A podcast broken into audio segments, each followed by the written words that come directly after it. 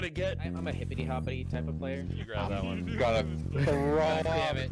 Oh no, an ice wall! I found a nut. I didn't volunteer for this. I didn't even get my. Thank you, coffee. Are you guys ready to raid? Hello, caffeines and caf friends. Welcome once again to the Caffeines Cast. I'm your host, Perk FGC, and today I am joined by one of the Caffeines Inner Circle founding members, the one and only Space Moose. How you doing, Moose? Hello, I'm doing well. To all That the is comrades out there, I say hello. Now, some of you listening today may remember the format, the Caffeines Cast, which we started up last summer, where we focus solely on being a Destiny based podcast and live streaming every Thursdays on Twitch. We ran for 26 episodes. Actually, I'm sorry, 25. Today's the 26th episode. Um, and we went through the end of 2020. And in the start of 2021, we decided to take a little break and sort of recalibrate the direction that our content was going. So today, we're joining you once again for the return of the Caffeines cast in a slightly different flavor. We wanted to open up our chats to be a little more broad within the gaming sphere as a whole and discussing and examining various aspects and trends of competitive gaming, genre bending, and gaming communities in their entirety, um, especially with just how much larger the gaming industry has become in the last few years. It has now surpassed, I think, the film industry and something like that. I was reading something like that, some crazy, crazy, crazy, crazy growth number. Um, which you know, with the rise of free to play games like Fortnite and things like that, with their cash shops, it is uh, no wonder it's super accessible for everybody. So, with that out of the way, let's get right back into talking about Destiny. I'm just kidding. We can uh, we can start with Destiny if you wanted to, but um, let's let's jump into it. This is a new podcast. This is kind of a new a new day for us, and I wanted to talk about a couple of different things today. One of them actually is uh, Destiny, but to start it off, Moose, what are your thoughts on competitive gaming in 2021 this year? We're only Um, four months in. But so I feel like competitive gaming over 2020 that was just like a blackout of competitive gaming, like actually being organized. Like if we're talking esports, Yeah, um, and so we're hitting this weird spot in 2021 where everyone's like trying to figure out what is now sustainable. And like there's some games and there's like some small tournaments going, but I haven't seen anything big. And I was like thinking that this would be like everything's like slowly getting back to normal. And Mhm. like with gaming being like an online space, I was expecting there to be like a big kickoff event this year, but I haven't seen it happen yet. I was for sure that it was going to be the year of like online like tournaments and stuff, like rising up, like no Street Fighter puns intended. Right, Um, right. But Go ahead. it ended up being like the year of Animal Crossing.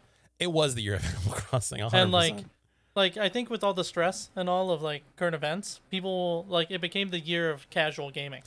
Yeah, I think so because I think with everything going on in 2020, um, it, it absolutely was kind of like a draw for just playing games that were just relaxing, that were just fun, and that you can kind of just you know enjoy with. I think a lot like the competitive spirit was certainly there. I mean, obviously we've seen like a lot of like pop up tournaments and like, but they're they're all condensed to these like kind of smaller things. And for those of you listening, if there's stuff that you is part of your gaming circle, please let us know in the comments because we're always looking to kind of dive into more stuff. But I guess in in to say things that were on very very very big trending charts, we kind of saw um, a boom with like MMOs, like Final Fantasy 14 took Mhm. off last year.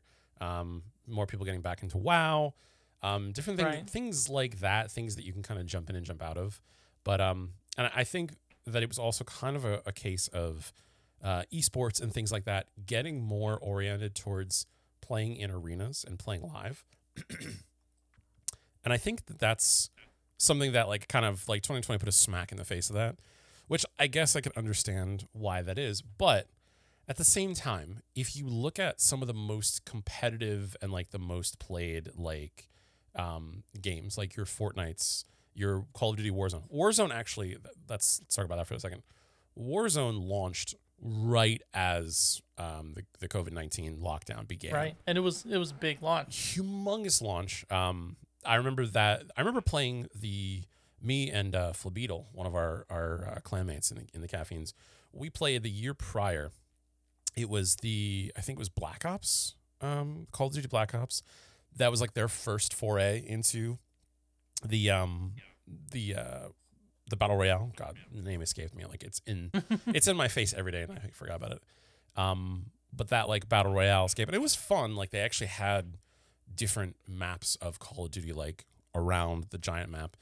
And it was fun and different things like that, but it really wasn't anything different um, than other battle royales. And with the way that it was with picking up like weapons and stuff like that, I'd still rather play Apex at that point. Right. Um, when Warzone came out, with the map being a little more condensed, a little more congested, you were finding players so much more commonly. The movement of the game just felt more fluid, and it came out at a time when everybody was like forced to stay home for at least for the quote unquote two week lockdown, if you remember that. Mhm. Um, but that game took off, and I, as somebody who didn't really love battle royales, like I played some Fortnite before it really took off. I actually remember playing with one of our other clanmates. Shout out to X Guardian. Um, he was super into the PVE version of Fortnite when it was first like announced Save the world. save the world and he had like codes and stuff and he gave it to a couple of us we were playing and i remember playing through that and stuff but um i it was bizarre to see the rise of the battle royale um which not unexpected but it was just kind of bizarre to see but in the same space really a big lack of the competitive version I remember Ninja and Dr. Lupo were, I think, uh, co-hosting or commentating like a like one of Fortnite's biggest tournaments, and it was. Re- I remember seeing like a lot of articles and, and tweets and stuff on the logistics end, just because you know working in games industry, it's interesting to see how these events are held, and there's a lot that goes into it. So shout out to everybody that was part of that to making those things work. But that's just sort of like a, a piece to explain that it's not easy to do battle royales as No. truly competitive like events and stuff like that. I actually played some Apex last night. Really? I did. How Um, how was it? Shout out to the Cacklers. Nice. Um, It was not fun. Really? And it's not because I suck, which I do, but it's because the map design is so bad now in the default queue. Mm, Um, like, you remember Kings Canyon? I do. You would drop and you could hear where the fighting was, Yeah. and you knew how to get to it because you're in a canyon. Yeah. There's only so, so many places you can go. The new map is just a giant like circle, Mm, and it's pretty wide open, and Okay. You can literally just drop and not see anyone for half the match. oh wow, that's And so you're you're forced into like the classic Tilted Towers hot drop if you want action. that's my that has always been my issue with battle royales is like either land on the outskirts to like get your bearings or if you're showing a friend like hey this is this gun is better than this gun this is you know kind of the basics it, it almost feels like everything outside of tilted towers and like those couple of little areas like on fortnite specifically was for people that wanted to play slow or that were kind of getting their Right. bearings because and that's what was so refreshing to me about um, warzone and apex uh, was that like it was hectic pretty much all the time which is so much more fun than slowly playing through a 30 minute game and then it getting insanely hectic in the last like eight minutes when you're fighting everybody. Right. Um, And I feel Warzone's definitely kept that like spirit yeah, because like you know Call of Duty just makes for that good hectic gameplay it does. like at its core. The problem with Warzone is yet again the map. Yeah. There's just nothing fresh about Warzone. Yeah. I will. I'm trying to think. I I think I could agree with you there. They tried making a lot of different changes to the the map in little ways lately with like the zombies and the invasion and stuff like that. I haven't gotten a chance to play it yet, but uh, Mhm. Beetle was telling me that like the new map is actually pretty legit and it's actually like a nice upgrade. They had like the underground train system. They had things that they added to that map that were less impactful that maybe they thought were going to be a little bit more impactful. Mhm. It just turned yeah, out because people are gonna play the exact same way they played before. Right. It's just like when you when you don't have something that's like rotating, when you don't have a function of the game to force players to think and play differently, they're gonna just err on the side of how they've been playing because it's tried and true. They know what they're looking for. They know what to expect. They know how to progress through the game. Like, and once you learn a map, you can be like, okay, you know, we're you know we're in the middle here. Like people are going to be coming from TV station. People are going to be like on the outskirts in the mountains. Like people are going to be in stadium waiting for the circle to rush. Like different things like that. You're gonna just learn the map and you're gonna just play, you know, regardless of where you decide to drop in.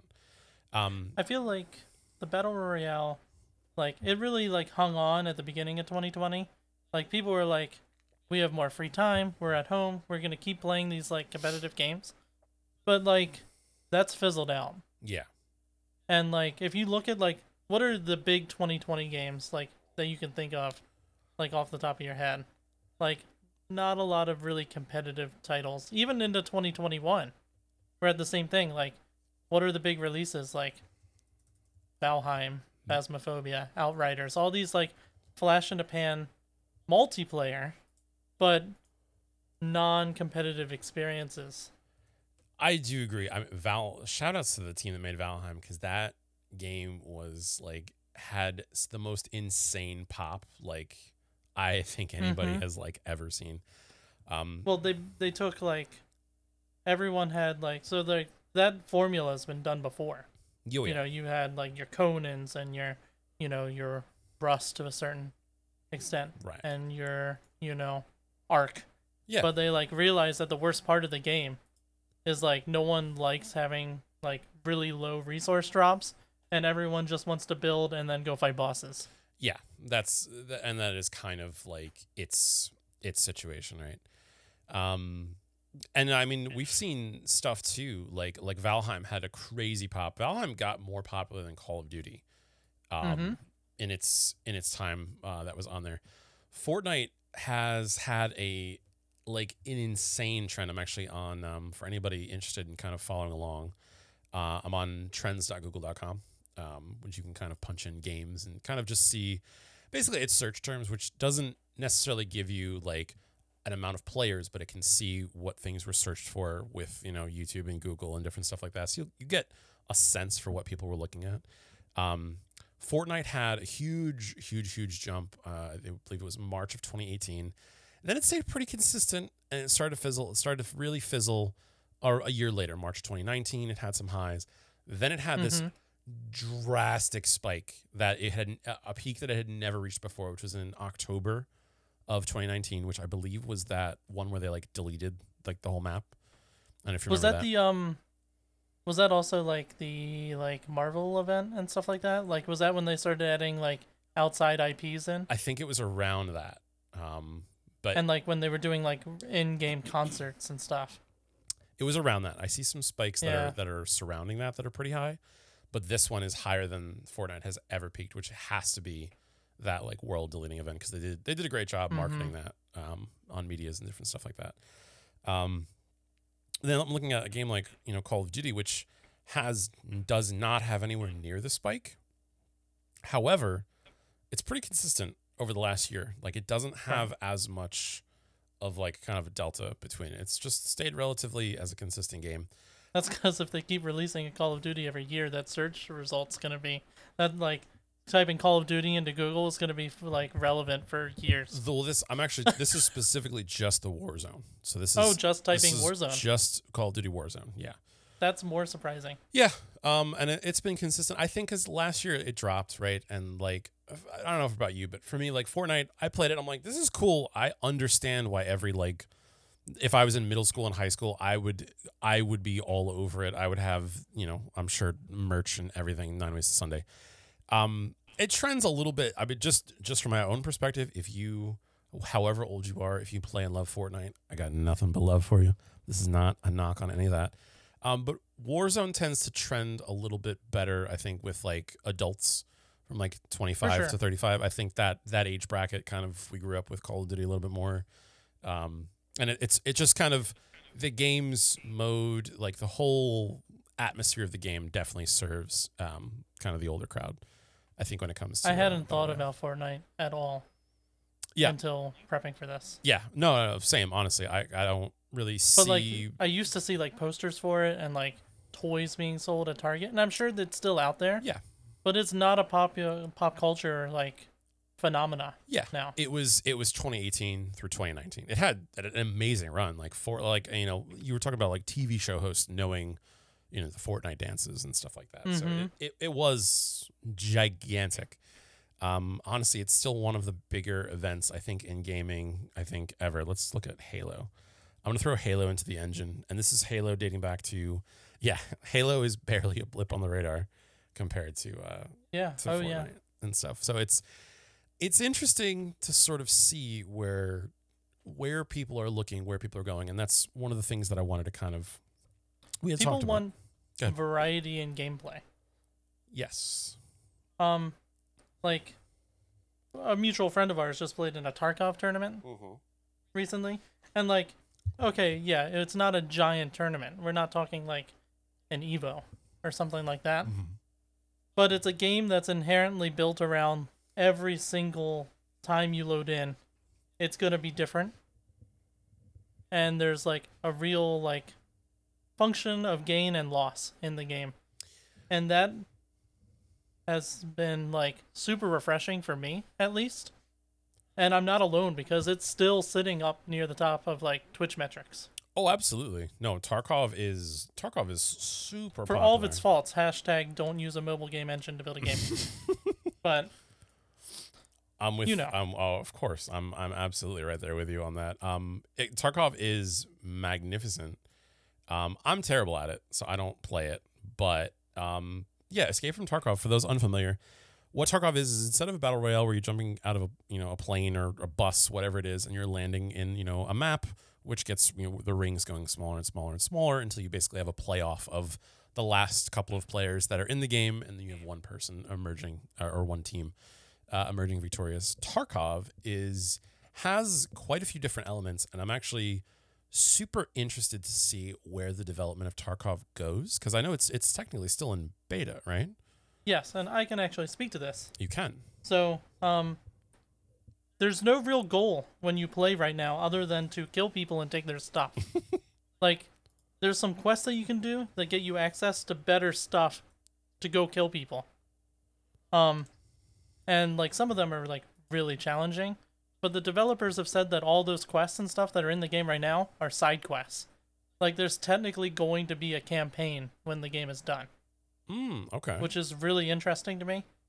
And they also have said that they want it to be more like an open world game where instead of like loading into a map, you can walk between all the maps. I have no idea how they're going to do that. That'd be but- kind of insane. That would They have this like giant scope of vision for the game okay. and it's like already bogged down by like fake realism. Right. So I'm excited. I enjoy myself every time I play, but it's too scary to play alone.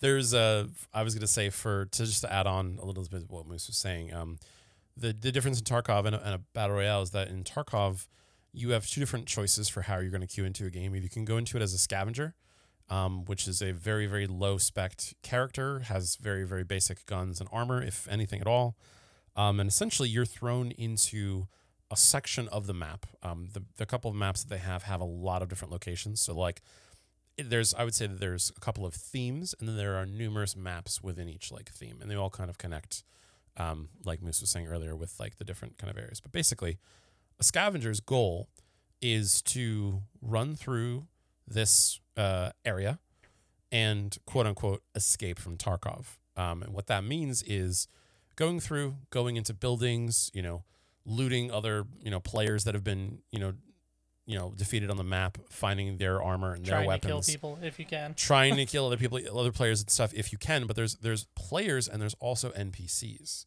Mhm. Um, And so when you're a scav, you actually like take control of an NPC, which is so you have a random loadout, and like you could spawn in as a scav, and have something in your inventory worth like hundreds of thousands of rubles, and you're like, oh crap, I need to get to the extract. Like, I can't dilly dally because this is like a net positive for me just from loading in. But the problem with Tarkov is literally if it moves, you kill it. and And so the AI wants to kill you, other players want to kill you, other scavs will kill you. that is kind of the cool thing about it too. And I, I was gonna just uh, and add, please add on to this as as uh, as you see fit. the scavengers basically the entire goal as a scav is to just kind of run through, get some supplies for your cash, which you have as as kind of like your account, so to speak. Mhm. Um, you know, earn you know either something of value to sell to the um, you know to the NPCs in game in your in your kind of uh, storage house. Um, but basically, get go in, grab some stuff, and then just dip before you get Right, before you get killed because you're gonna go in as a scav way less kitted out than a player running Mhm. the other It's like mode, a- which is a raid, which I would you know love to have you give a Uh, some of some of the more popular like streamers call it like the every 15 minute bank account top off. you where you like you're just running in, getting some money and getting out so you can fund your main character. it's awesome. Uh, I actually love that kind of whole aspect to it. It didn't really click for me at first when I was first playing, um, but then I realized I was like, oh, scavengers are basically just we're running through, hoping that we don't get destroyed by like a player who's actually in a raid. Um, Exactly. But we're interacting with them. We're trying to make it through and getting like stuff for our account, and then the real meat and potatoes of the game is running raids. Exactly. Like cuz the joy of Tarkov is it combines like the addictive like PvP of like a really solid shooter minus their netcode issues, which is an entire issue in and of itself. But if you want like a game where like the guns feel like guns, like as you're using them and stuff, they actually go out with the real guns and like test the ballistics. Like there's different ammo for each gun. You can like fully mod the guns with attachments and it actually changes everything and it doesn't feel like a Call of Duty like aim simulator. Yeah, Um, Call of Duty is a very arcadey game, whereas Tarkov is Tarkov is technically classified, I think, as a military sim. Um, kind of. Yeah, I guess so. Like if you get shot in the leg, like you limp around with a broken leg. Yeah. Like it's not for the faint of heart, and that's why I say it's a horror game. it's a horror game first. It's definitely scary. You don't you don't have a HUD to tell you if you got you know if you got a kill, what it was. You don't have a HUD to tell you how much health you have. You don't have a HUD to tell you how many bullets are in a magazine. You'll take No, you have to know the hotkeys. You actually actually have to physically pull the mag out and do a mag check to know. And it if your skill's not high enough where like the mag is huge, it won't go, "Oh, you're at 15 of 20." It'll be like, "You're at approximately half full." mm, that is like And um that's awesome. But for me, as like, I play best on like for for FPS games. I am all about the super fast like Twitch kind of games. Like I love Unreal Tournament. Um, I do really enjoy Call of Duty Warzone. Um, mhm. those games that are super super super high adrenaline that like you're not necessarily worried about like this super pinpoint ballistics of your weapons and right. it might be that I am such a stickler for netcode and good like actual like quality of network connections and servers that I would rather play games that are a little bit, little bit more simplistic, a little bit more like So Tarkov definitely has like desync issues. mm, which is like something people have been complaining about a, for a long time. And they keep constantly upgrading their servers, and like it gets a little better, but not really. And like there's a bunch of like errors and bugs and stuff. But it's a beta game, you know. Yeah. What can I say? I was gonna say It's really fun. technically Fortnite is even still in beta. To be honest, I, Is I it? believe Is it? I believe Don't tell me that. I believe it's technically still in beta. That's that's also let's talk about that for a second. It, it kind of became one of the staples almost of like gaming in the past. I want I don't want to say last year. I want to say No, it's been a long time. at least I want to say like 2017 to present. It's 2021 right, Right. now. The last four to five years have been all about, you know, studios putting out a game that may not be finished, but are kind of unsure of how gaming communities and, and the audiences will accept it, which I think honestly, in principle, is a pretty good idea. You know, if I was working at a game studio, if I was the head of development and I was, you know, making a decision going, hey, let's call this unfinished, but we've got a really good thing here. And let's release it to a limited audience, um, which I think was given um, some some weight by the Steam Workshop, um, allowing games to quote unquote be released in early access, which is Exact- essentially yes. you, you you give them money. You know, it's it's usually not a full AAA price of like fifty or sixty dollars. Sometimes it can be, But typically, these are smaller game studios that are going, hey, you know, for 14 bucks, you can get into the early access.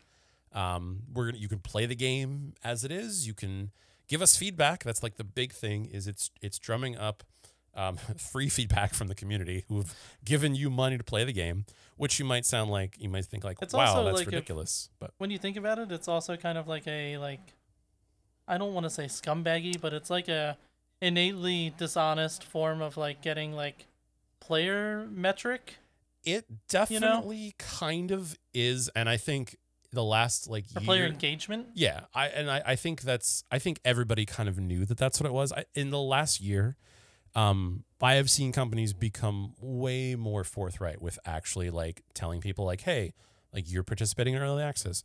You can pre-order the game to get early access if you want, you know, but this is early access. And the good thing about that is like especially with something like Steam, if you get into early access, you're playing a game, you're waiting for a game, and maybe you're playing that game through months or a year. And before launch, you go, this isn't what I really expected. They're about to launch the game. I'm kind of Well- unhappy. I can get, you know, a refund with it. We both know like who started this trend. Who who technically did? Hashtag Bethesda. Uh, I mean, to be fair, Bethesda it's just games to be expected. still Bethesda games still aren't finished. We're still modding Skyrim. Right, exactly. But the thing is, they delivered a good product. Like this is true. Skyrim, great. Like playing it out of the box, like on your console was fun. Yeah. you know, and people got what they expected. What the last couple years have given us are No Man's Sky and Cyberpunk. Ye- yes. Okay. Yeah. I mean, that's. Yeah. Do you want do you want to talk about Cyberpunk? Because I kind of saw that. It's uh sitting in my uh, library. I beat the game, and every once in a while I pull up the old Nexus mods and I take a look at it, and I say to myself, "Oh wow, there's a lot of like cool stuff." And then I tell myself I don't really want to sit and do it. Yeah. Like with the Bethesda game, I'll do that in a heartbeat. But like the shell of Cyberpunk itself was like uh, it's not a bad game by any stretch. Mm. But everyone thought that it was going to be as good as The Witcher. I think The Witcher set the bar so high, and The Witcher also had two other games to sort of get its Mhm. formula together. I want to say. Right. I'd call Cyberpunk probably equal to like a Witcher 2. Mm, okay. Which you know, And Witcher 2 wasn't bad. it wasn't. It just It was popular. it wasn't it wasn't great. It wasn't Witcher 3 though. Witcher 3 is kind No. of what everybody thinks of and I think coming from that studio um, and hearing a lot of things about the development, that game was in development for so They, long. it was the crunch. The cr- uh, like 2020 year of the crunch. yeah. We've seen we've seen that from a lot of studios. I mean, back even in um, 2019, uh, a, favorite of mine, Mortal Kombat 11. Um, they initially had more um, the the way that the characters were going to be functioning was a little bit more freeforming. Uh, normally in a fighting game, characters have their moves, and that's that. Um, they were originally going to have you being able to pick whatever moves you want from a pool that kind of used up Mhm. points, um, and fight with that character online, in ranked, in tournaments, all that stuff. Um, Right. They kind of had they released a quasi version of that. They released two tournament builds for each character. Yeah, yeah. You have to like you have the kind of like fighting styles you can pick from. Yes. And then they sort Yeah. of iterated on it like a little bit later and things like that. But one of the things that was talked about was Studio Crunch. And that was kind of like, hey, there was a lot of crunch going on. They didn't want to do more. So we're going to, you know, add in that feature kind of the way that it was meant to be um, handled later. But here's the, you know, the base game right now, which I think is, is fine. I would rather have a product that I can enjoy without having, without knowing that, you know, the, the people that are working to make these games are suffering. Uh, we saw that too. I know you and I have been looking forward to the like the biggest release since the inception of this game, which is Minecraft. Um, the cave, Mhm. the the legendary cave update was supposed to come out um, over Right. the summer, and we just learned recently that it's been pushed back to the winter. Um, yeah, so they're so they're not pushing the full update back. They're actually splitting it. So 1.17 is going to have some of the stuff. Okay. Um but 1.18 is going to be the world gen. Got it. Okay. So they're going to put some of the functionality into 1.17. Right. That makes sense. So like they keep releasing. They actually released another snapshot today Very nice. Um, Let's check that out. of like some of the new stuff coming out, and like, I love Minecraft. Who doesn't? They could never do anything to ruin it for me. Yeah, I think that's the beauty of it is that it, it, it kind of is your game. Like you don't really you aren't really beholden to a particular update. You know, for for example, if if you know Mhm. if we want to go play Destiny years from now, we're playing whatever patched version of Destiny is. Hand cannons will function however they're decided to function for the meta at that time. We can't go back and play our favorite version of hand cannons. Whereas in Minecraft, we can go and get whatever build we want. You know, from we can get a build from you know 2013 if we want, and throw mods on there Right? and pretend like it's the version of 2013 and just enjoy it the way that it was. So Minecraft is definitely um, its own uh, kind of unique experience there, which is which is super. I mean, it's Minecraft, right? Let's let's actually throw Minecraft Yeah. into the uh, the list to see. As a um. Minecraft's Aside. more popular than Fortnite, and Oh yeah, it that has was- to. Yeah, it is. That's wow, that's cool. Like we we talk about Fortnite making people's careers. Minecraft has definitely made more people's careers. I guess I uh, for Minecraft, whenever I'm looking up how to do something, sometimes it's like some person that made one video and they have like montage music at the beginning, and they're just like, "Hey, what's Yeah. up, guys? This is how you're do this. You're gonna do this," and they're kind of just like mumbling their way through. But I'm like, Well, it's "All right." I'm like, "I figured out how to, of how to do it."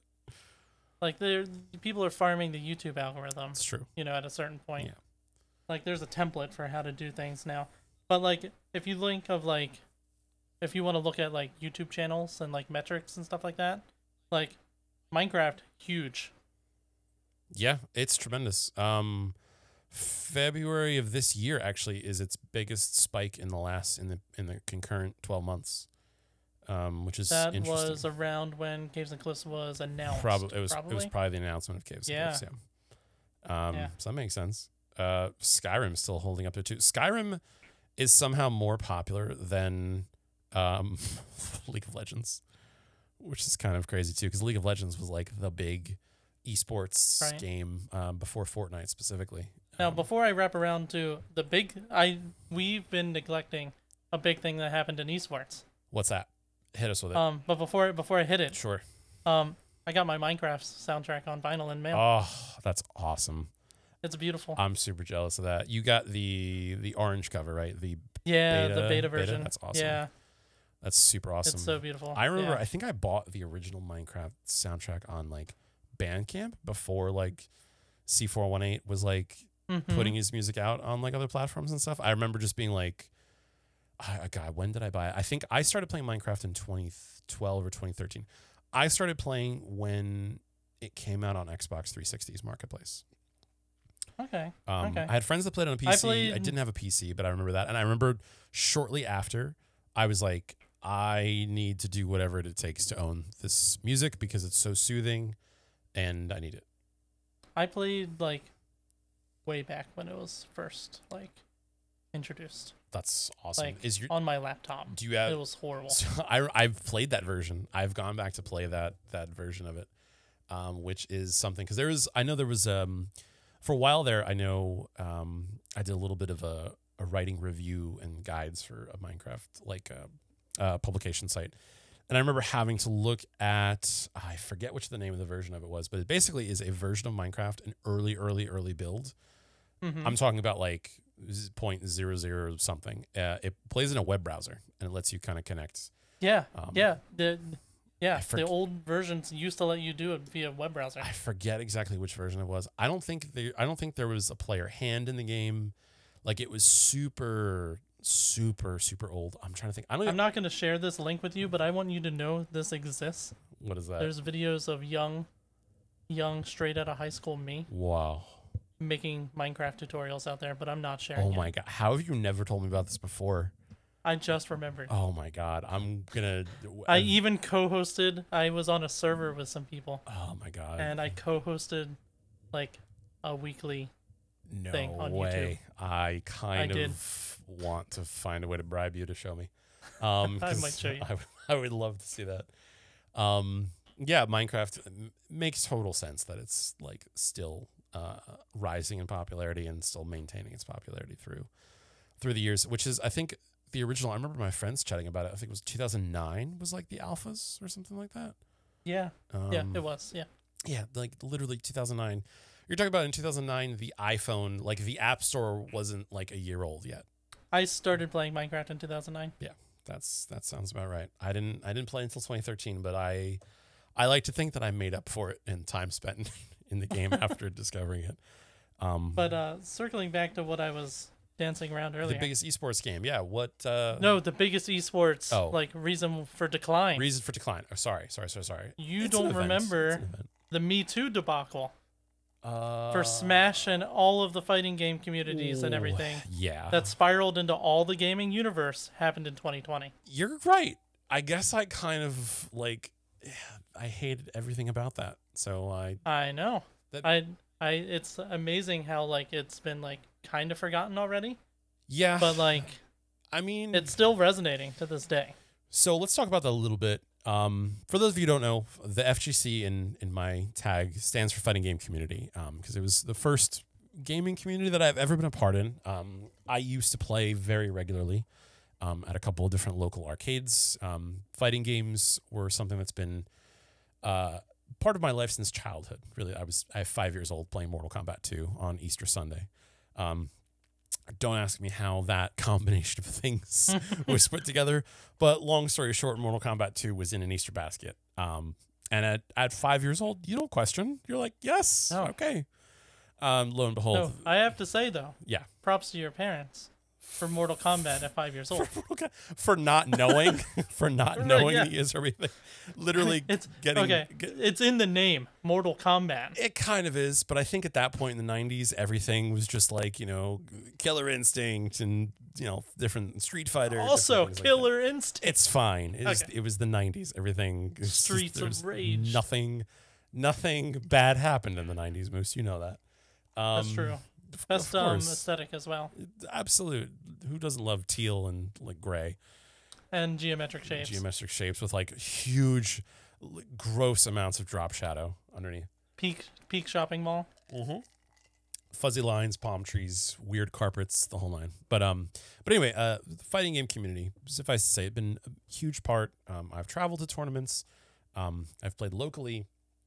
I even do um, as a, a visual effects editor. I run YouTube accounts for a couple of pro players. Um, I love fighting games. Um, it's a big it's a big part of my, uh, you know, gaming experience. It's even part of my work. That's part of your Um, identity. It's, it's part of it, yeah. So that's that's kind of where the FGC kind of uh, you know it fits uh, in the tag. Um, but the long story short, for those of you who aren't familiar, who don't want the entire rundown of it, um, the fighting game community was one of the emerging uh, esports communities um, in the early 2000s. Um, from the competition, I'm sure people have seen you know a Street Fighter 2 cabinet in a pizzeria. It's been part of you know gaming, you know, competitive gaming for a long period of time. Um, so throughout the 2000s, originally there was a tournament called Battle by the Bay, uh, which evolved, no pun intended, into the the name Evolution. So Evolution 2K was the name of a little fledgling company that you know a couple of members of the community put together to sort of organize um, sort of this Super Bowl of fighting games. Um, mm-hmm. and for those who maybe are coming at this from an understanding of regular esports, um, like League of Legends, you know, Overwatch, different things like that, um, those esports are typically put on, um, you know, you know, or even Halo from the MLG days. Um, those were put on by a company, like a corporation, and Right. they were typically um, those would be invite only. Like you would have to, you know, for for Overwatch, you need to be a registered team in the Overwatch League to be able to participate in the league and different things like that. Um, same for League of Legends, same for lots of other esports. Yeah, it was always like college brackets and like different like sponsored teams and stuff, yeah. and you'd have to like qualify. Yeah. When I think of like Evo and like the fighting game scene, hmm I think of it as like the trusty thing that was always there. It is the epitome of grassroots. It is Yeah, like 100% that. You know, Fortnite would go through its tournament cycle, COD would then have its tournament cycle, and like you always knew that you could tune in at a certain time and a certain day, and like there would be a fighting game Yes. like tournament going. oh yeah, absolutely. Um, it be kind of, it, it became a really really regular thing. Um, with you know channels like Team Spooky, um, who had started up the first um, New York East Coast based you know weekly local tournament. We have Wednesday night fights out on the Mhm. West Coast, And these are things that you could catch the streams on, you know, every week, which is you know playing off with local players, and those are just you know the two kind of biggest ones for the coasts. Um, but Evo was something special. It developed from playing at uh, like the um, the auditorium of like a local college, um, all the way up to in 2019 before um, COVID. Um, Evo Sunday finals were in the Mandalay Bay in Las Vegas. Like that is a gigantic, jump. famous arena. Um, playing in front of like so many people just locally that were there just to watch the spectacle and the crazy stage and Right. stuff that they've had.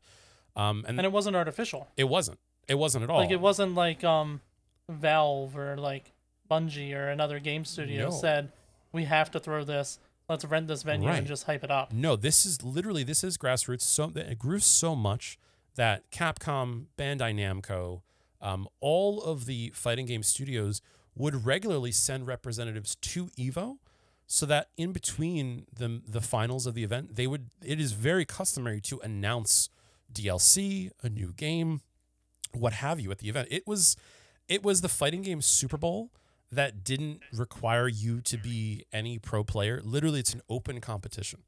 Um, so you're talking about like when Street Fighter V launched in 2016, the summer of 2016, the entrants for Street Fighter V were over 5,000 players just for Street Fighter alone.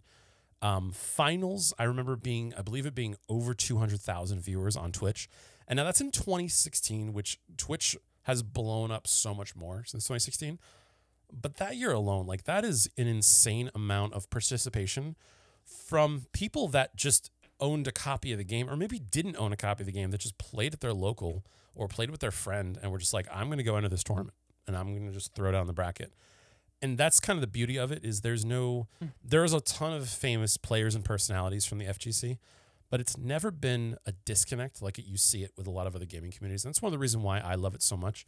You can walk up to a pro player and just ask them a question. Like I, I've talked when I was when I was a lad, um, you know, very new to really competing FGC. I remember being in line at a hotel Starbucks, um, asking a pro player. I just saw like he had an arcade stick that I liked. We started chatting about it, and it- that's we. But we we were we were chatting together both as parts, uh, two different parts of the community. I was there to go oh and two. Right. He was there to make it into top eight. Um, but that's sort of the beauty of it. So the long story short is that I love the fighting game community. It's amazing. And- in 2020, there was a massive, uh, near extinction level event. One of the co Right, because if you were in the Starbucks coffee line, you were probably like a target for being groomed. For depending on which tournament you went to, yes, absolutely. Um, it was found that one of the co-founders of uh, Evo had some um, allegations against them, um, which were disturbing enough that this person, this individual, um, kind of admitted to them, and then immediately was separated from Evo as a brand, um, Mm-hmm. which was the right thing to do um, for Evo. And a lot of people even thought that Evo was going to sort of cease being an event. Um, but interestingly enough, to kind of cap this bit off, and then we'll go into the rest of it, um, Sony purchased Evo, the company, um, just a couple I remember that. short couple of months ago, which was kind of crazy because we went from 2019 being like, is this the last Evo? Because 2020 happened. It you know Right. it was going to be an online event, then it was pushed back, then this whole bombshell happened, to which the event was canceled. Um, and then you know just a few short months ago, we found out that Evo will be online this summer, and that Sony has purchased um, the brand Evo, which is You know when a company is buying it though, they're gonna have like community guidelines.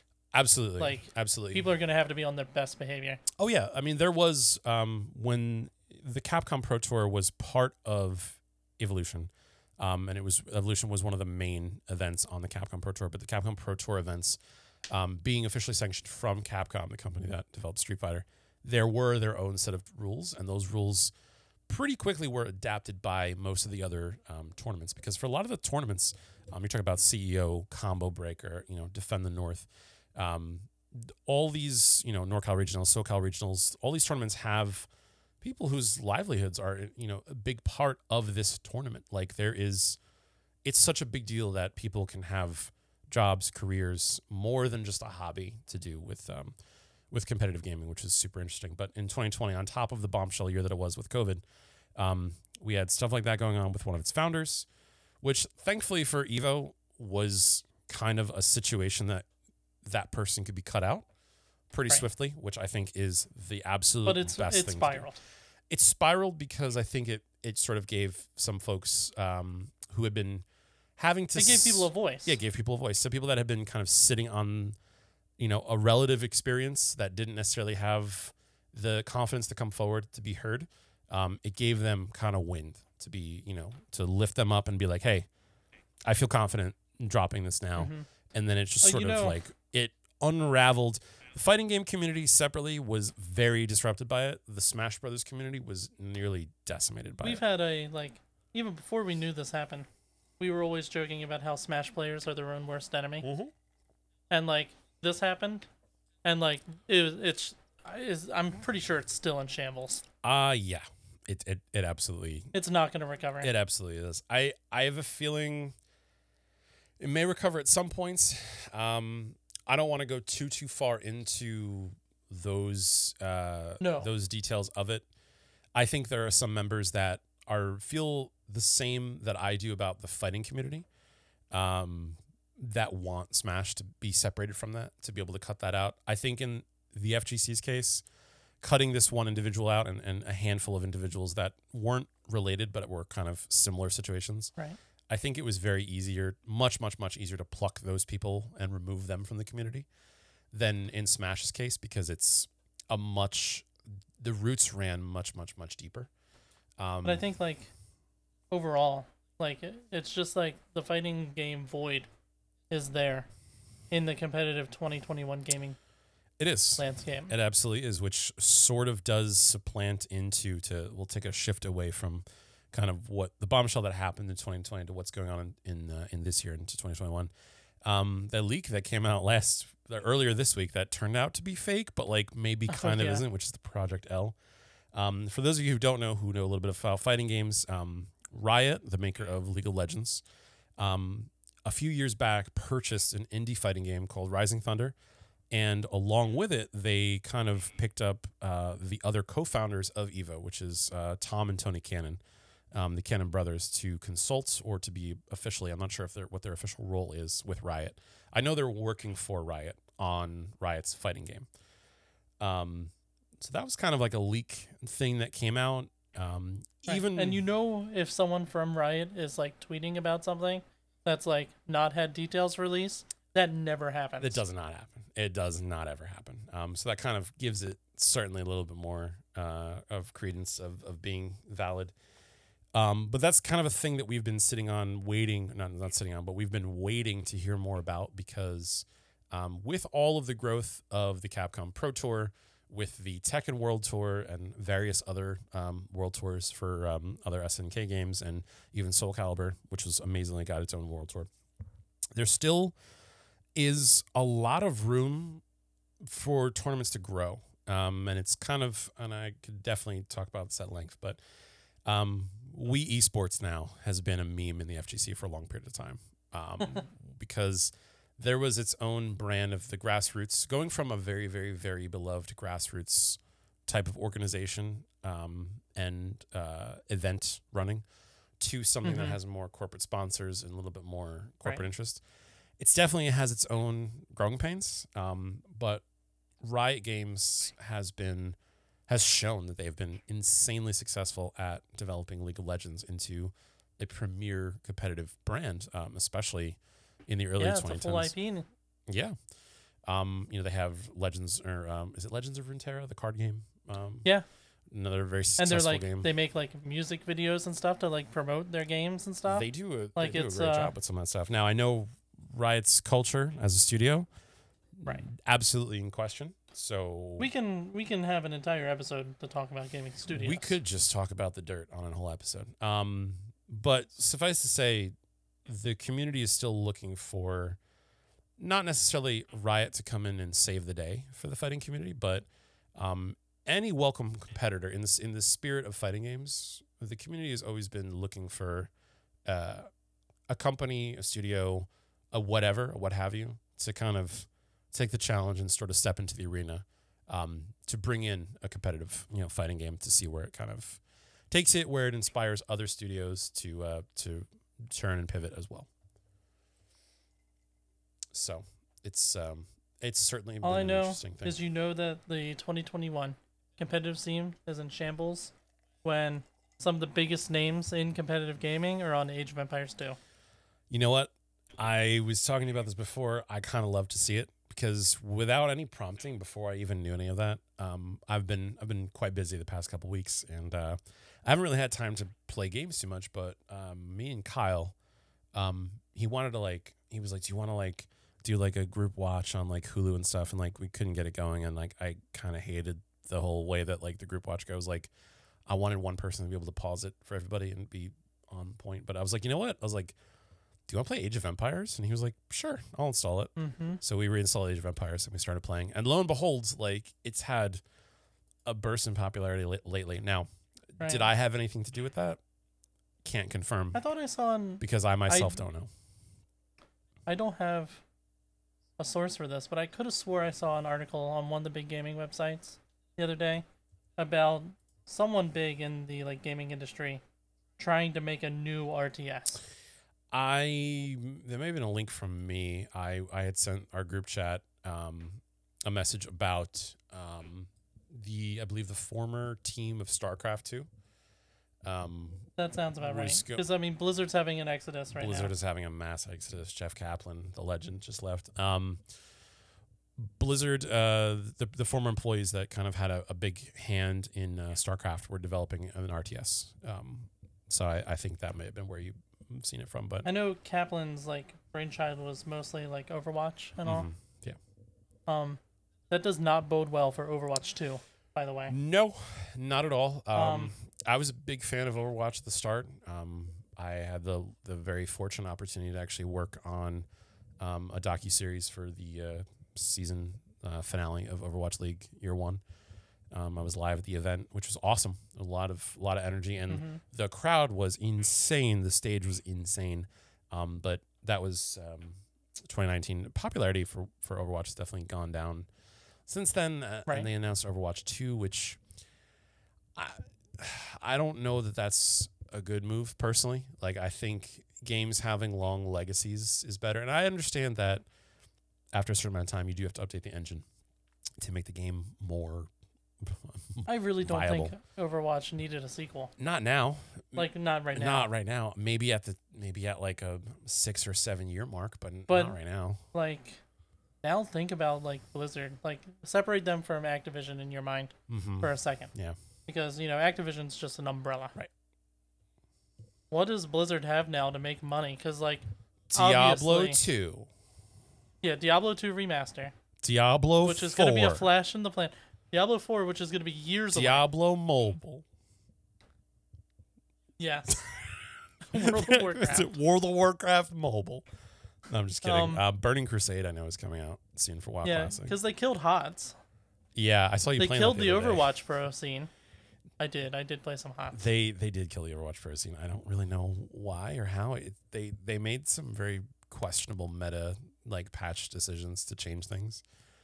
Um. And they ended like a lot of like the tournament support and like Yeah. Well, they all like they did a lot of like weird reorganization. What they also did is change the pricing model, I believe, for the way that the uh, orgs functioned, Mm. um, which sort of did. That'll do it. Yep, it sort of disrupted kind of the flow. I know there was an increase in cost. I think there was something where like it seemed like a good thing at first, but when like the math kind of came out, it was going to cost the orgs more to send their players around because they. you know who did that in the last week or two as well? Who's that?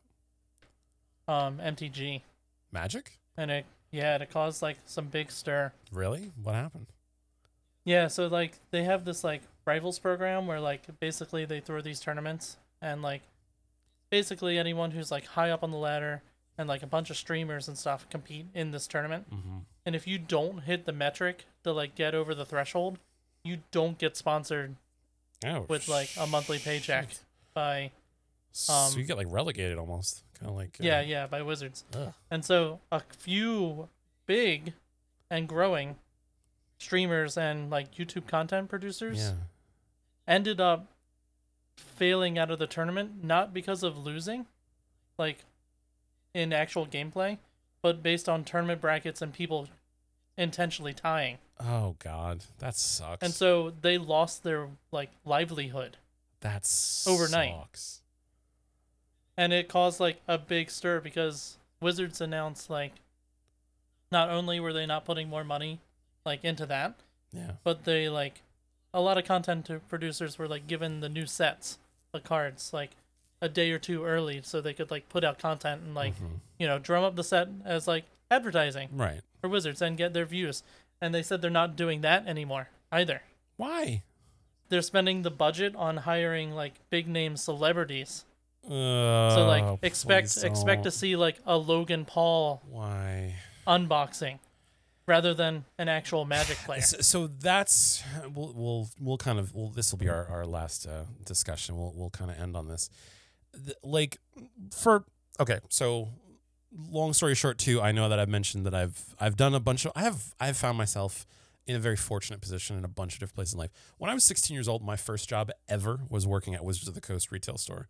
Um, Mhm. When you're a nerd, when you're a nerd at 16 and you get to run league on the weekends and all your friends are there and like you're working, you go downstairs, you get a double whopper, maybe you get like a blizzard from the Dairy Queen. Like it's a good ass time. So I'll just preface that by saying that. Right. Um, but I had the pleasure and, and the fortunate um, connection to work at Wizard of the Coast retail store. Um, and so I've I've also been a TCG player like since I was a kid. I've won a number of tournaments. Actually, most of my s- s- little slightly ashamed. Most of my tournament wins are from Yu-Gi-Oh. But anyway, um, I mean that's there's nothing wrong with that. Played- it was a good it game. was it was Was a it good was a good game. We could Was a we good could, game. We could go in depth on uh, Yu-Gi-Oh on another podcast. we can have a TCG episode. we absolutely can. Um, but for for Magic and for TCGs in general, that bringing celebrities into your marketing, to me, to me as somebody who, you know, I'm not like uh, you know, I, I don't get super upset when I see people do advertising and stuff. I understand the business. I understand how business models work. I understand metrics. I understand decisions made to increase popularity, to increase brand recognition, to bring in more viewers, to get more eyes on your product. But when you're gonna just go and find somebody who already has good metrics, stick cards in their hand, and like Mhm. expect that to have a good, like, a good reaction from your long term audience, which for Magic the Gathering, we're talking about 1993 here. Um, you that no, like no, like why? You want to hear an example of this? Sure, I'll The newest um, MTG Mm-hmm. set that just came out, and you know how they just released um, Arena on mobile, Yeah, yeah, yeah. right? Okay, who do you think is in the advertisements that are running right now on YouTube and stuff Who? in it? Who? You'll never expect this. Who? Day nine, okay, Okay, Cool. fine. plays right. it. Danny Trejo Okay, random, but Danny Trejo's and cool. Patton Oswalt in a like five minute sketch about how they're all roommates living together. Okay, Patton playing- Patton Oswalt, I'm down for because Right. like his humor has always been like that. He is just like you're just classic like nerd personality, and he is just a beloved actor. And I actually remember there was it was an episode of a show that he was on. I just remember his character like he was having trouble like finding a date, and he's like he broke up or he broke up with some girl, and he's like. But how am I going to get another girl that was a you know level eight judge at Magic the Gathering? And I remember that being like a mm-hmm. punchline, and I was like, huh. I was like, that's Magic the Gathering in pop culture. And this was like in the early 2000s, I want to say. I don't remember what show it was Right. or anything, but Was that what was he on? uh, he was on a couple of. sh- It may have been. Was it King of It may Queens? have been King of Queens because he was a recurring character on that, and that was around the time period. Um, so Patton Oswalt, get absolutely. I think that's fine. Um, Dane Trejo, I mean, like that's. I, I could see him actually legitimately playing Magic the Gathering. So I, I'm I was just blown away though. I'm not mad at that, but like I'm more mad at like like why would like I get Logan Paul's trying to like change his image and like he's been doing a lot of stuff with Yeah. Pokemon. well, and- they had Hasan spoil a card for the new set, really, and I love watching Hasan. yeah. I just Not to get into politics. I but- just like it's one of those things where like so that's cool and all and like for those creators if if you know if he's really into it or if you know let's just say for the the sake of the argument that Logan Paul is really into Magic the Gathering that's fine but when you're when you're Wizards of the Coast why would you not at least supplant that with some other like get give a couple cards to them to spoil, but give Mhm. a larger number to your known community members and content creators. Like wouldn't it just make more sense to have a player revealing them that loves your game Right, that and is that's part like- of your community like th- that's that is a huge gripe of mine is gaming and companies their marketing departments deciding to just go mega mega mega like let's be you know let's do a huge ad campaign like n- i'm not knocking your way to get a buck but like remember who got you to where you are at the same time Exactly. that's my only beef with that like Well, that's because like they know that like these content creators are like gonna keep playing the game. It's their livelihood now, yeah and so like they're like, okay, we don't have to give them the freebies. that sucks straight up That- like that sucks. There's there's Yeah. no real way around that. Speaking of freebies, yeah. You know what's not free? twitch prime. Winning at Trials of Osiris anymore. winning a winning at trials of osiris is definitely not free. It's never been free. Um yeah that was our our clan has had several weekends of misery in trials. Um I was legitimately mad the last time we played. i know i could tell. Um i i like playing trials of osiris even if we just get you know we run a couple cards to try to get our members like the three win weapon and complete like the weekly bounty um they have, they need they need something new Destiny is its own clan of like can of worms. Destiny Like, is don't count. Not only is the PvP meta completely just messed up because of stasis still, don't even get me but started. like if I load into a 6v6 match and I have to wonder how many cheaters and recovs I'm going to play in this casual game mode, Mhm. I'm really really disappointed. I mean, what a better what a better I way to don't understand why Bungie won't like I mean, I know why, and we can touch on this when we talk about transmog. But there's a reason why they don't enforce their TOS when it comes to like recovs. And it's because to get into trials you have to own I think either Beyond Light or season. um, pa- I think it's a season pass. like Shadow Keep or something like that. And so basically every time they do a ban wave, someone that's just another red of sales. Yeah, uh, in terms of, I mean, we can we can go into Destiny a little bit. I don't mind. Um, bottle. I mean, our clan, the Caffeines, was built on Destiny. Um, playing it in 2014. Um, we've been friends ever since and have picked up, you know, more and more members, quality Mhm. quality members over the years. That's kind Seen of seen many a Destiny killer. We've seen many a Destiny killer. Uh, we've played many. Every every every season is the make or break season. every season, be like, dude, this season, man, this season's this is really it. This is really it for Destiny. You know, this is it. Oh, we've had that conversation so many times where I refuse. Anthem's coming out. I refuse to even have it anymore because I'm like, no, I'm like, shut, just shut your mouth. Like, no, they're, they're all Destiny killers. Destiny is the only thing that can kill Destiny. Um, Borderlands 3 is coming Borderlands Three is coming out, dude. I'm done with out. An- Destiny. Anthem's coming out. Anthem's coming, dude. Um, You know they're making a Division 3 side as an aside. God bless them. I, I think Division's cool. I, know. I, would kind of. It's going to be the Destiny killer. It's gonna be, you know, that season, whatever season that that the game releases, it's really gonna be make or break for Destiny at that point. It is. Taken King two, really gonna be make or break. This is it. This is kind of where the franchise, it's where it lives or dies. You know what I'm saying? Uh, those are those are meme conversations that if you've been a part of the Destiny community, you have absolutely had or watched people have on social media. Um, but yeah, the long story short is. Uh, I'm not, I'm not going to uninstall Destiny. We're not not playing Destiny. Um, we actually have uh, a really cool uh, thing to do with Destiny uh, coming out shortly. Which, um, if you haven't, follow us on all of our social medias, whatever your preference is. We are Caffeines GG most of the time. Uh, on Twitch, we are just Caffeines. Um, so give us uh, give us a follow for that if you want to keep uh, keep an eye on our other content. Um, but long story short, like we're not uninstalling Destiny by any means, but we're also really not playing it all that much. I just got the exotic that I missed last time. the uh, heir apparent Guardian games. Yeah, I got the catalyst to drop on the first bounty. Oh wow, you must have been so happy. So, no, because now I have like that made me have to feel like I need to do Guardian games. Do you need to do Guardian To games to complete the ca- complete it, or can you just can you just finish? Yep, Oh, okay. How long is Guardian games Yep. run for? another like two weeks, I think, Ugh. maybe. Ugh. I- Yeah, and you have to earn like 50 medals, and then you have to get like kills and like the playlist, and like uh, it's a long, drawn out thing to get the catalyst. Guardian Games is not fun. I'm sorry.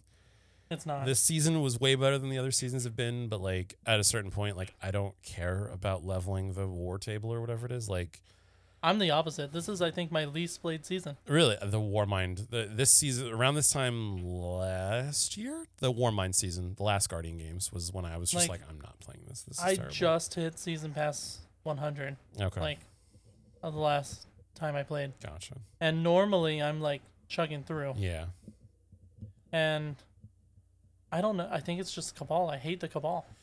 the like the model is is fine like they're building lore and story but my I, I stand behind this i would rather not have seasons and have months of a drought and get hit with one massive expansion that takes me months to play through rather than have a see like i don't like seasonal models i i'll be honest I'm not saying next season is make or break. but it's make or break I'm not saying that. that's when vault of but I'm just saying right? that um, Vault of Glass is supposed to be next season. yeah i mean we're gonna obviously And so Vault of Glass. I'm really worried that they're gonna like have had so much of their development team and porting Vault of Glass in that like the season content itself is gonna really suffer, i honestly and next season's gonna be really bad. I honestly don't really even mind. I'm gonna log on to play Vault of Glass a bunch of times a week, as if we got the we band. always say that. Eh, but like, is it would be the same as if we got the band back together to play Vault of Glass on D1 on on console. Like, I'm gonna log in to enjoy Vault of Glass.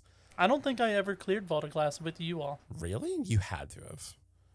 Maybe once or twice, but You absolutely had to have. I'll go back. I and don't know. Yeah, we should look. I'm I'm positive because you. you know, uh, no, we did in Moment of Triumph. Yeah, but not the ori- not the original clears. maybe not the original. No, not the original Chris, because you guys joined our. That was Cacklers. Yeah, you guys joined our guild, our clan in uh, Taken King.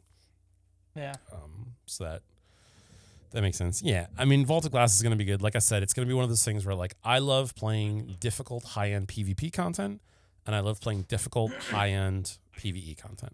I love if our good friend I love Ex Guardian listens to this, he'll get this uh, precurse that I'm about to give him. Oh. He's gonna get the vault, uh, the Vex Mythic class gonna first Class, drop. Yeah, and none of us are going to get it for like a month. Yep. Bam. Um, Ex Guardian, there's your curse. nah, it's all of our curses. If you listen to this, you'll know. Yep. If not, I'm not gonna mention it to yeah, you. that's fine. Maybe he'll only be cursed if he listens to the podcast. Who knows? it's possible. His own fate is in his hands. Um, yeah, that that's kind of like give me Vault of Glass. I don't really care about seasonal content personally. I know there's some folks that it gives them kind of a thing to do when they log on during the weeks. That's great. It does not do it for me. I honestly I feel a little depressed because I don't care. Like I feel like I should Yeah. care as you know the Oh, leader no. of the clan, the founder of the caffeines, the one who's always getting everybody together to raid. I feel bad for not Mhm. caring, but I just don't. Right. Um, I- I would rather. I care. I I, care about jackets. I care about jackets. I do care about jackets. I would rather just run Give raids. me more jackets, Punchy. Uh, the Guardian Games jacket's actually kind of cool. The, like the track jacket. Mm, I don't count it. I, it's not in my actual. It's a fake jacket, a in my fake opinion. Jacket. Yeah, Um, it's there's no way to like compare a Guardians games jacket to like a raid jacket. right. No, absolutely. I but I I will say I do like how I like the actual jacket. I like how integrated Bungie has like the physical rewards. I think that is kind of a cool thing. yeah, know. they're the one one company that's done that. They do. I mean, I- I absolutely really don't like the like the way the Destiny has been going for a lot of its like regular season content, but Bungie is slaying it with their like reward system and like their like real Right. world integration um, and stuff like that. Like, oh yeah, I mean, and TWABs like The- most companies don't do a weekly update.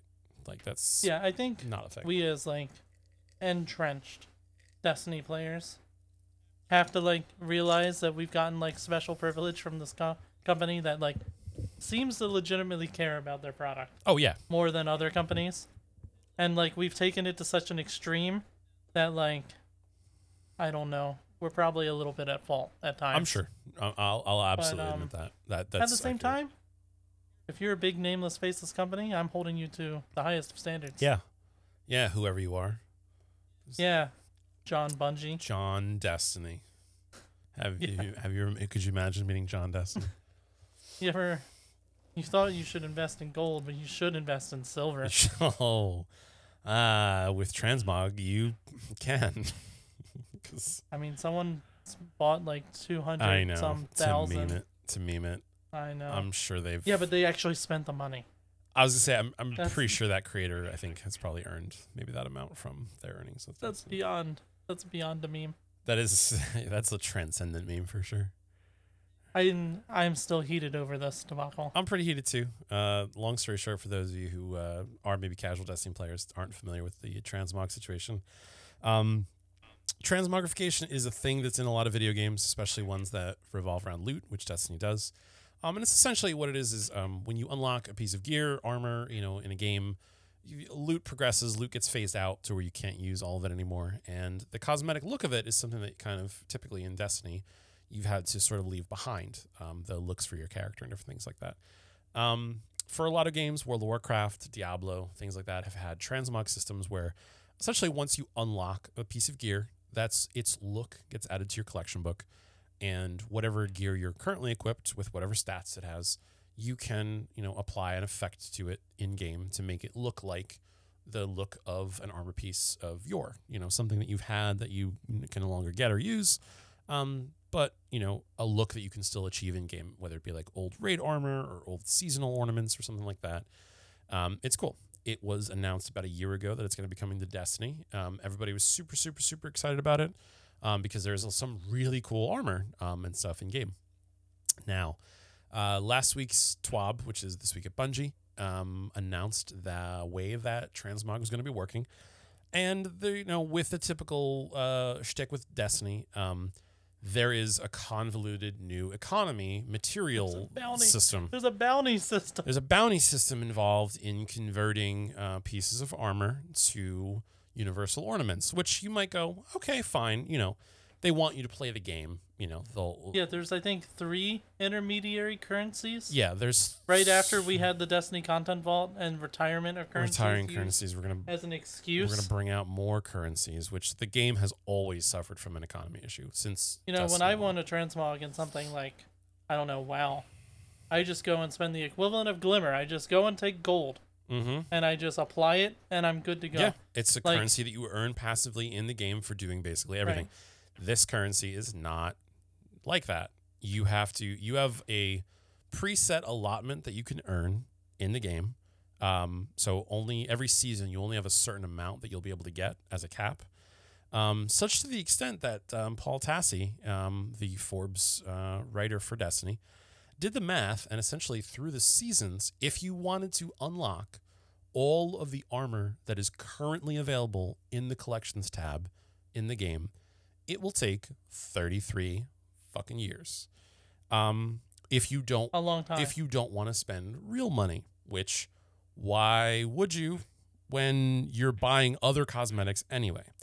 And I've seen And- tons of apologists on social media going, "Oh, you guys are complaining. You guys are only going to use, you know, maybe 5 or 10 sets. It's not that big of a deal." yeah, just suck it up and earn it. It's it is a big deal because it doesn't matter what you think our intentions are. The fact remains that there is a stupid artificial wall implemented by the studio to prevent us or to encourage us to spend real money. Now, Right. for me, Especially on things we've already earned. Exactly, already earned. I'm the kind of person where I buy the season pass, I buy all the DLC. And normally, what I do is on the Steam store, Bungie makes a little um, package of silver, which is the the physical, you know, or not the physical, but the digital currency that you spend real money on in Destiny. Um, and if you buy the allotment, I think it's usually like fifteen or twenty dollars. You get it comes along with a special emote or you know pose that is Yeah. unlocked in the game. There's like a little like here's Yeah, a like new a little pack, like a little Here's a little bonus. yeah, a little starter pack for the season for those that want to spend the money on it. I usually get those because I go, it's basically my cautionary fund of my my purse for the for the season of going, oh shit, that ornament is awesome. Let me get that. I have the money in my wallet ready to go. Like that's been my my modus operandi like since you know the seasonal model was introduced.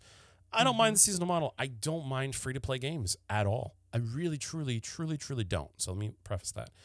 But when you get your player base hyped up on unlocking and finally being able to use some of the looks that they've earned over the past few years in your game, and then you wall them behind this stupid model um, and heavily incentivize them to spend real money on things that they already have earned or bought Right. in game, shame on you. Straight up. There's While also introducing new looks and sets to dilute the pool even further Even further. every few months. Yeah, I understand the Eververse sets. I understand that you can also earn them with Bright Dust. I think that's great, and I think that it's it incentivizes you to do bounties and to do things that you wouldn't necessarily do um, in order to get enough Bright Dust to get the emotes. With that said, a lot of the emotes and the ships and things like that are exorbitantly expensive for what they are. I bought um, the the uh, the transmat effect, like the the synthwave looking one. Uh, yeah, It- I didn't like it. I'll be Uh, honest. it's fine. Like I, I wanted it, so I was like, fine. It was 400 bright dust. Yeah. That's a lot for a Mhm. transmat effect, to be honest. That's a shader now. Um, that's also ridiculous. Um, yeah, that's not good. I so I really don't know. Like I, no one has minded the prices. Like a typical. I'm pretty sure Bungie hired an economist. I, I'm sure they did. Like the the weapon ornaments were, I think, typically 700 silver, which is about 6 to Mhm. seven dollars, which that's fine. yeah, The f- and it was like twelve to fourteen hundred bright Mhm. dust. which is fine. The um an armor set, like a full like Eververse season armor set, I believe ran you six thousand bright dust or fifteen hundred silver, which is about 15 Mhm. like twelve to fifteen dollars if you buy it in the um bundle increments. That's you know that's fair. It's fifteen bucks. You know, if you want a new Right. look for a full character, you can make the price cheaper by spending some bright dust on it as the pieces come through the shop. That's what I usually do and I'll usually fi- you know finish off the set with last, with you know a couple bucks, um, which I like. There was no problem doing. Like I I never had a problem with the the Eververse shop. It was a little bit annoying because you know I, I remember when Garden of Salvation came out, the armor set from the raid was an exact co- carbon copy, you know, albeit dressed up Uh-huh. of a cosmetic silver only Right. set from a year or two prior. Um, and there's there's been loot economy issues, but I think it sort of comes to a head with the transmog pricing model. Um, This is what- it's egregious. There were So that's really there were two sticking points that made it like I went from like wow this really sucks to I'm actually angry, and it was like the fact that there's a limit. I'm one of those people who's probably not going to be affected too much Mhm. on the limit. Um, because I mostly am just in it for PvP and just you Yeah. know goofing off. Um, but there are people out there who like dedicate their time to like fashion There are. in the game. And what made me really, really mad was a few months ago with the content vault. They told us, you know, if you earned these armors, just delete them to free up space They did tell us that. because you'll be able to transmog it. And so I had usable raid sets Yeah. from because they had brought back um, Leviathan Mm-hmm. and um, oh god, what was the one that from with Anarchy as the drop? Um, Scourge of the Past. Scourge of the Past. I had the full sets of those with not great stat rolls, but usable stat rolls Mhm. that I deleted thinking I would have access to the transmats. Same. Yeah. And now I'd have to use my entire next season's worth of transmog tokens to get just those. Yeah, and it's like we that's i've been mostly playing just my, my main character my titan. But like i i'm the kind of person where i would play the game more. I would do more of the seasonal stuff overlapping with me just playing the game if i knew that i could pick away albeit slowly at a no capped system for getting transmog Right. Yeah. Now I feel like, ugh, I should do it before this date because then that's when like the allotment resets. I hate that crap. Like, put it in. and that's the thing. People have no been asking for like something concrete to grind at. yeah, this was that.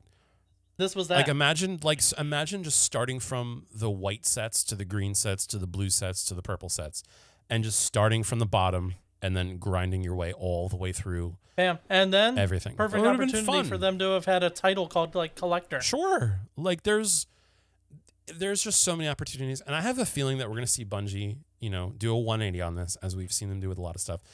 Oh, they're gonna do the classic company move, where they threw out the worst option preemptively. Because okay, Seeing how people would react I- to it.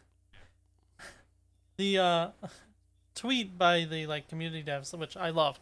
I love the community devs. Nothing bad to them. No, not at all. But the message like, oh, we're gonna like take a closer look at this, like came out like right after. Yeah, the they had it typed up. and I was they like, it typed up. you preemptively knew about Of this, course. Absolutely. and um, There's that and the bright dust change for the shaders has already soured my mood I- for the next. I could honestly see the um the community managers seeing what the company was going to do and going, "Fuck!" Like we're yeah, I better pre-type. we're gonna be the we're gonna be ones handling the flack from this, and I think that sucks too because I don't. It wasn't them. The community managers weren't deciding how to No, they don't. nickel and dime. It's not even like the of, people who you know- make Destiny Right. who make those decisions. It's like this. It's the the marketing team, yeah, of Bungie. exactly. Like the the people designing the beautiful assets, the people that are tweaking the encounters, the people that are designing raid elements. They're not going, hey, let's screw the community out of Transmog and piss them off. Like they're not. right. and that's we're just to always be clear about that that's kind of always been our criticism like with with within caffeines because this is a conversation that we've had a thousand times over and that was I love the people who make the game. a thousand percent a thousand times over they've made it they've made a game that has brought real f- irl friends together to play games together and broadened the reach of our friend group as a whole Right. you and i are friends The because fact- of destiny like we, we the know fact that we can Destiny, say so- like uh Bungie meme, we're listening, we're taking your feedback in consideration is a joke because like it's not only so is it like a constant theme, but at least they're a company that does it. yeah that's yeah So like we have it's also like giving credit in a certain way. yeah Because like I can't think of any other games with as active community devs. Not at all. Not at all. Um, like it's the twabs are are great. Even if they're it's, even if it's a dry twab, it's still good to know that like that's happening and that there's a focus on it. And sometimes the the content the uh, con or the um, community managers will be like, hey, twabs light this week. You know, it was a DLC launch or something like that. You know, see you guys out there. You know. And they'll kind of preface it being like, "Hey, like it's going to be a pretty dry twab. Don't even, you know, you don't have to Mhm. bother. It's nothing, nothing juicy in there to like be revealed about the game." Bungie absolutely is better than so many other companies The, with their um, communication.